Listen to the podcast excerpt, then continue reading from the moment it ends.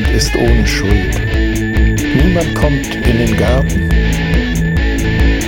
Am wenigsten die Harten. Deshalb ist jeder lieber kriminell und schuldig im Paradies als unschuldig in der Hölle. Dann kann also kein Mensch der ewigen Verdammnis überantwortet werden.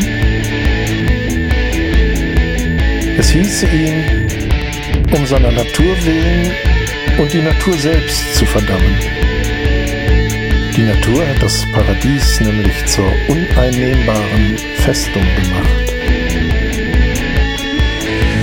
Wir sehen es auch in der Politik. So wie der Mensch die Enge nicht mehr fürchtet, so dreist ist er versucht, die Parlamente zu stürmen. So wie er nicht länger Gabriels Feuerschwert mit gewundener Klinge fürchtet, so lässt ihn Verlorenheit schließlich selbst zum Schwert greifen. Er zahlt nicht länger die geheiligten Zölle. Nein. Er treibt sie lieber selber ein, von Schwächeren. Ihm fehlt die Anmut.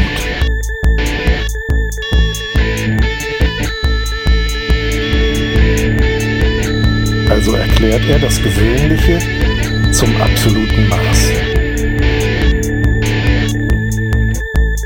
Und eben wegen dieser Niedertracht ist ihm der Weg nach Eden versperrt. Und deshalb bedarf es auch keiner Verdammung, denn die Niedertracht ist die Verdammung selbst. Oh, doppelte Qual, denn Gabriel wacht gleichwohl noch immer, respektiert oder nicht respektiert.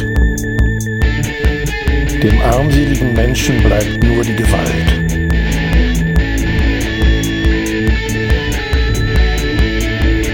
Und Hass und Gier als ewiges Geschäft.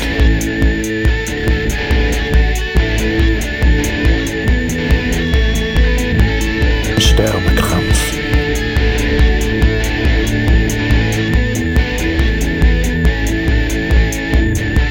Dem edler Gesinnten freilich bleibt das Streben nach Edlerem. Strebekampf. Wir brauchen keine Ochlokratie.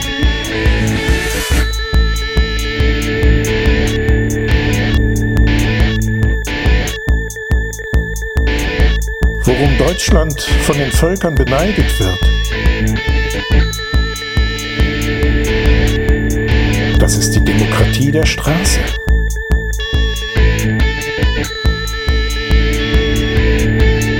Unblutig, aber mit blutendem Herzen, wenn auch die Freiheit blutet. Mutig, nicht aggressiv.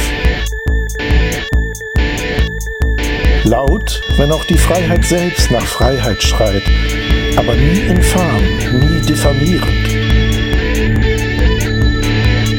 Allen überall die gleiche Chance. Wenn auch erst die nachmenschheitliche Welt zu ihrem paradiesischen Zustand zurückfinden mag.